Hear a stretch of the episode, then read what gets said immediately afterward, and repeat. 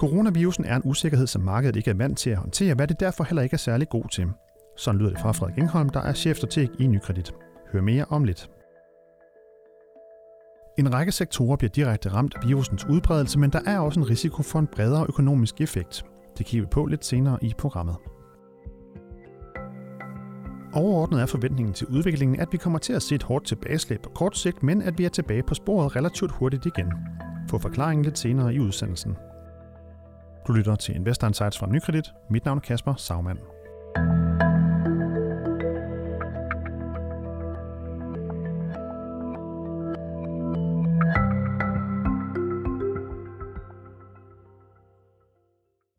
Udbruddet af coronavirus det har skabt uro på de finansielle markeder, og det kan efterlade mange spørgsmål hos investorerne. Nogle af dem, dem prøver vi at få opklaret her i ugens podcast, og derfor så har jeg fået besøg her i podcaststudiet af dig, Frederik Ingholm. Velkommen til. Tusind tak. Du er chefstrateg her i Nykredit. Mod øh, slutningen af februar, der så vi jo øh, pludselig kursfald på helt op til omkring 12 procent på, på 6 dage, og øh, det er altså værre end under finanskrisen 2008, hvis man ser sådan på, på hastigheden og øh, dybden af det her fald på så kort tid. Hvordan vurderer du egentlig den reaktion fra markedet? Øh, er det en overreaktion, underreaktion? Hvordan vurderer du reaktionen? Jeg, jeg tror, at det som, det, som man må sige, når der sker sådan noget, det er bare, at det er en, det er en reaktion på en meget stor usikkerhed, som, som markederne ikke er vant til at håndtere, og derfor ikke særlig gode til at håndtere. Det er meget svært at sige som økonom, om det er en overreaktion på et sygdomsudbrud, som, øh, som, som vi ikke rigtig ved, hvor ender. Og det er vel det, der i virkeligheden, at det, der også afspejler sig i den reaktion, der kommer, at, at det her er anderledes end de fleste chok, som markedet er vant til at forholde sig til. Det er enten pengepolitiske stramninger eller dårlige økonomiske nøgletal eller andre ting, som man kan forstå i en økonomisk kontekst, og man ved, hvordan påvirker virksomhederne. Det her, det ved vi ikke særlig meget om som marked, og når det, det lige pludselig ser ud til at, at brede sig på en måde, som vi ikke måske havde forventet på forhånd, så kan der komme en stor reaktion. Om det er for meget eller for lidt, det er utroligt svært at sige på kort sigt. Ja, fordi det, du siger selv det her, du, hvis man sammenligner med nogle af de tidligere kriser, der har været, for eksempel finanskrisen øh, i 2008 osv., hvordan er det, det sådan er fundamentalt anderledes også i forhold til, hvordan øh, at, øh, markederne kan komme tilbage igen? Kan du forklare det? Jamen jeg vil sige, det der er jo særligt ved det her, det er, det er jo ikke sygdomsudbrud som sådan, man er bange for. Det er ikke så meget det, at der er en masse mennesker, der bliver syge, og af den grund ikke kommer på arbejde. Det, man er bange for i en situation som den her, det er øh, det, som vi har set i Kina, nemlig at myndighederne i deres forsøg på at inddæmme den her smitte, der, der, der, der til synligheden er og ret voldsom, så lukker de dele af, af, af økonomien ned. De skærer måske områder fra, de begrænser offentlig transport, begrænser måske adgangen til at gå ud, lukker øh, shoppingcenter og, og beordrer virksomheder til at lukke ned. I Kina har man gjort det i et ret stort område, der hedder Hubei-provinsen, og den by, der hedder Wuhan, som ligesom har været centrum for det her. Det her så stoppet den økonomiske aktivitet mere eller mindre. Det er ret normalt, at man stopper øh, ret meget op i Kina omkring det kinesiske nytår. Det, der så har været særligt, det er, at efter det kinesiske nytår, der er man bare blevet ved med at være lukket ned i dele af Kina. Og det, som markedet så frygter, når man ser, at Sydkorea rammes, Italien rammes, Japan rammes, og, og i, i ret stort omfang, og smitten der øh, sådan på kort dag eksploderer, forstået på den måde, at der den første uge, eller de første par dage hen over weekenden måske er to, så er der syv, så er der 20, så er der 80, så er der 200. Altså det er den dynamik, som markedet bliver bange for viser sig mange steder, og dermed, at man risikerer at skulle lukke Norditalien ned, man skal lukke dele af Japan ned, lukke Sydkorea ned, og så får man lige pludselig den økonomiske effekt, vi har set i Kina mange steder, og det er jo ikke udelukket, at det kun bliver de steder. Det er det, som markederne gisnet om i den uge, øh, der var så hård sidste uge, hvor markedet altså faldt så hurtigt, som, øh, som, som, øh, som du beskrev i indledningen. Ja, og nu her øh, senest har nogle af de danske myndigheder jo også været ude og sige, at man skal ikke rejse til Norditalien eller fire forskellige regioner, medmindre det er sådan strengt nødvendigt. Øh, hvad er det for nogle mere sådan konkrete økonomiske konsekvenser, vi kan komme til at se af, af den slags? Jamen det her, det, det ene er jo, at man, man kan sige, at man har en branche, som, som meget direkte bliver ramt. Det er hele øh, transportrejsesektoren. Den er, den, er, den, er, den er ramt turisme, hoteller, øh, konferencesteder, ikke mindst, for lige nu bliver konferencer i hovedbetal aflyst, for man vil ikke have, have forsamlinger af mennesker fra mange forskellige dele af verden øh, forsamlet et sted øh, på en gang. Øh, og, og så, så der er nogle brancher, der bliver ramt meget hårdt. Ellers så er det mest det her med, at man lukker ned for noget, som, som nogle virksomheder, der måske ikke længere kan producere. Der er nogle skoler, der bliver lukket, nogle forældre, der måske skal blive hjemme. Og som, som man på den måde begrænser den økonomiske aktivitet, og måske også noget efterspørgsel ude i økonomierne.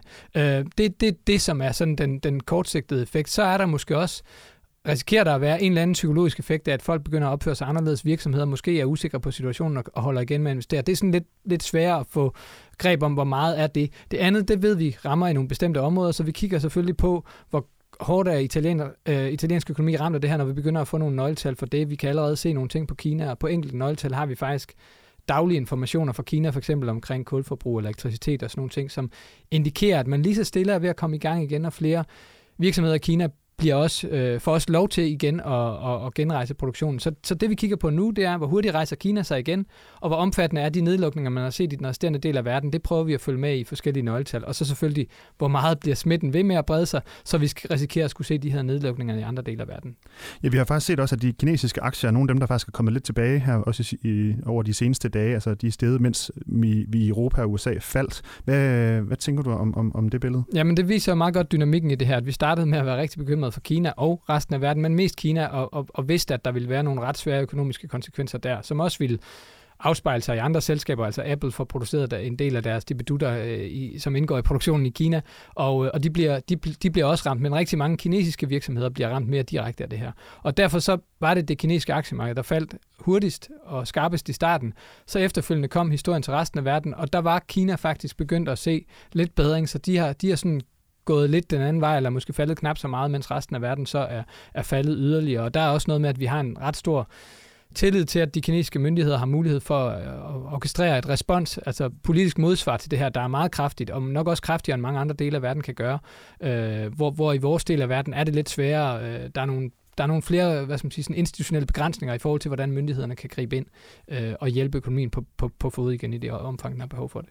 Ja, og, i det omfang, øh, den har behov for det, der kan vi jo, øh, som du nævner her, så kan vi jo se på, hvad OECD, den her øh, økonomiske organisation, jo ude, og de har givet nogle estimater på, hvordan det vil påvirke verdensøkonomien. Det, de siger, det er, at de arbejder med to scenarier. Sådan et basisscenarie, hvor global vækst går fra forventet 3% i vækst i 2020 til ned til 2,4%. Det er det scenarie, de arbejder med i øjeblikket hvor at Kina blandt andet vil gå fra en vækst på 6% cirka til 4,9%.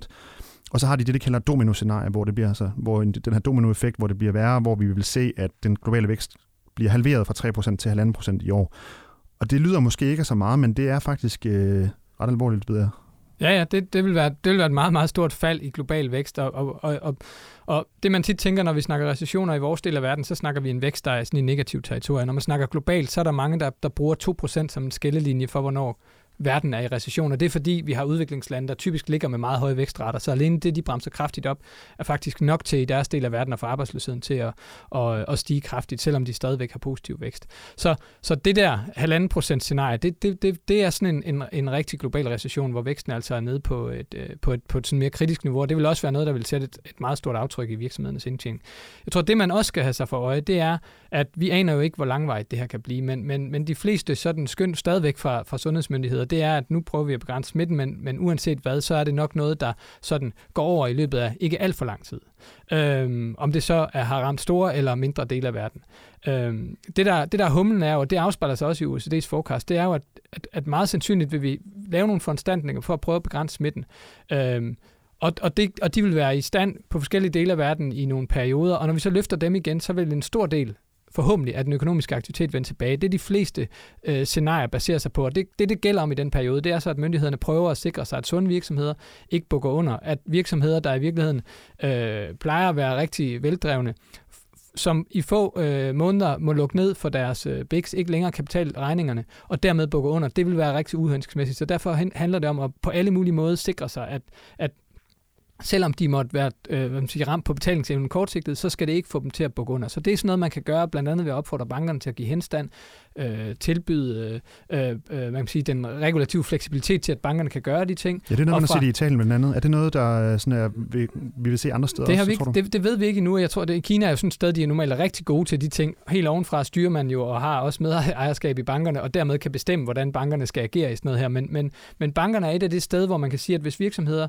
fordi de har kortvarige problemer, ender med at blive skubbet ud i konkurser eller lignende, fordi de ikke kan betale nogle, nogle, nogle, nogle rentebetalinger eller andre regninger på kort sigt, så vil det være en, et problem, og så vil det jo give mere varige økonomiske konsekvenser, der vil fjerne ideen om, at i det øjeblik, vi løfter øh, de her øh, myndighedsbarriere, som er sat ned over økonomien, så kommer det hele tilbage igen. Det gælder ikke, hvis det er sådan, at virksomheder er gået konkurs og har måttet afskede medarbejdere. Så derfor gælder det om for alt i verden at holde gang i den underliggende økonomi, hjælpe virksomheder med at holde sig på fod, selvom de et par måneder ikke har nogen indtjening. Øh, så, så det er helt afgørende. Det man kan hvordan, se, hvordan gør man det så? Jeg vil bare lige sige, OECD's forecast, det man kan se, det er jo også, at de 2021 faktisk har en vækst, der kravler op på den gode side af 3%. Jeg tror, at de har et vækstforecast på 3,3%. Det at væksten går fra 2,4 i deres hovedscenarie til 3,3 året efter, det vidner netop om det her med, at man har noget, der er holdt tilbage af nogle sådan lidt udefra kommende faktorer, og med det samme, man fjerner dem, så kan væksten komme meget kraftigt tilbage efterfølgende, fordi 3,3 er et relativt solidt øh, vækstskøn at have. Og det ville være anderledes, hvis vi fik sådan en normal økonomisk recession, der var præget af, at der var nogle sektorer, der havde overinvesteret, og, og derfor lige pludselig tippet over og væltet ned, og så vil vi have en længerevarende periode igen, hvor vi skal redistribuere øh, hvad skal man sige, øh, økonomiens ressourcer over mod nogle andre sektorer, så komme i gang igen derfra. Det er en meget mere træ proces, og der får man ikke typisk så kraftige ændringer i væksten fra det ene år til det andet. Så det vidner stadig om, at deres skøn også baserer sig på ideen om, at man kan få en, en økonomi, der kan komme hurtigt tilbage på sporet, når man løfter de barriere, som myndighederne med god grund har sat ned for at begrænse smitten. Ja, på den måde så adskiller det jo også så meget fra, fra finanskrisen 2008, kan man sige, hvor der gik mange år, før vi faktisk var tilbage øh, rundt omkring i, i verden. Ja, du kan faktisk sige, der, der, der har vi i Europa jo øh, finanskrisen, som rammer os, ligesom alle mulige andre, så har vi faktisk en gældskrise bagefter, der jo er en reminiscens af finanskrisen, fordi at vi har nogle europæiske banker og også nogle europæiske regioner, der er så slemt præget af, af misallokering og overinvestering i, op, i opturen, at det faktisk tager, øh, tager mange, mange år, næsten et halvt årti, at komme tilbage og få repareret banksektoren og repareret de dele af for eksempel det spanske boligmarked, der var faldet helt fra hinanden og var med til at rive banksektoren dernede øh, i stykker. Så, så det her på den måde en helt anden type af krise. Øh, og det handler for, for, for, i vidt omfang for myndighederne om at, at undgå og gøre, hvad de kan for at undgå, at, at sunde virksomheder, fordi de har nogle øh, kortvarige problemer og er holdt tilbage af, af, af restriktioner, øh, ender med at, at bukke under og blive en, øh, en klods om benet bagefter, i stedet for at være noget, der, der skaber jobs og velstand i, i, øh, i, i økonomierne. Og det udvikler sig jo hele tiden. Øh, coronavirus, det vil alle, der følger med i mediebilledet, jo nok kunne se, så derfor skal vi også, øh, vi er ikke nogen grund til lige at tage alt for mange udspunkt i, hvad der sker lige i dag, men, men kan du prøve at sige, hvad, hvad vil være et scenarie, hvor I tænker, at nu er vi ligesom, øh, nu er faren over, og nu er vi tilbage? Det som, det, som alle kigger rigtig meget efter, det er jo, hvornår, hvornår vi begynder at kunne se det samme, som vi så efter et to-tre ugers tid allerede i Kina faktisk. Nemlig, at, at antallet af nye smittede begynder at, at, at løje af i resten af verden, altså uden for Kina. Øh, og der er vi desværre ikke endnu. Vi ser stadigvæk, at, øh, at der fra dag til dag er, er et meget stort antal nye smittede, og forskellige dele af verden, hvor vi ser den her sådan øh, tendens, man tit ser i starten, altså accelererende tendens i, i antal smittede. Øh, så så det, det er det, der bliver kigget efter til dels, det er, hvornår har vi indikationer på, at, at vi ikke lige skal have en ny region eller et nyt land med igen, som så skal til at lave nye foranstaltninger og begrænse den økonomiske aktivitet. Og det andet er, som sagt, at følge med i, i de egentlige økonomiske signaler. Det er jo stadig meget usikkert, hvor, hvor slemt det har påvirket væksten de steder, det har ramt. Vi, vi har nogle indikationer på det fra Kina. Vi ved, der, var det, der ramte det meget hårdt allerede i februar. Resten af verden ah, kan vi ikke, ikke rigtig se noget, noget mærkbart i nøgletallene endnu. Det, det er småting, det vi kan se, men der bliver marts nok anderledes, øh, så det bliver det næste også. Hvor, hvor, hvor slemt et aftryk indtryk af det. Og så kan man sige, så på helt kort sigt er, er der nu en positiv effekt af, at centralbankerne har, har indikeret ret klart, at de kommer til at levere en eller anden form for respons. Hvor meget det sådan lige hjælper på den økonomiske side af sagen, er måske begrænset, men markedsmæssigt betyder det altid noget, når de træder ind. Så det har sådan en, en tillidseffekt, og så kan man sige, at i det omfang, at, at renterne for, for, for virksomheder, der skal ud og finansiere sig i, øh, i obligationsmarkedet er steget kraftigt, så kan centralbanken modvirke noget af den effekt ved at sænke renterne. Det har markedet også lidt, lidt, lidt gjort for dem, men, men, men den effekt kan de understøtte, øh, sådan at de finansielle vilkår, som man kalder det, altså de finansielle forhold, som, som, som virksomheder og forbrugere møder derude, ikke strammer til, som de ellers godt kan gøre i sådan et finansmarked, som vi oplever lige nu. Så, så det, det er deres rolle at spille i det her, men først og fremmest handler det nok om at, at sende et signal om, at de er klar til at gøre noget, også selvom den økonomiske effekt af de ting, de gør, direkte økonomiske effekt, den er, den er begrænset. Der er det altså mere de andre ting med henstand, og, og måske henstand også med momsbetalinger, skattebetalinger og, og, og den slags øh, virkemidler for myndighederne, der, der sådan økonomisk set giver mest mening og hjælper mest. Så sådan helt overordnet her til sidst, hvordan øh, er jeres sådan, øh, syn på, på investeringsmarkederne, din fornemmelse af, hvad, hvor vi skal hen? Hvordan øh, ser det ud?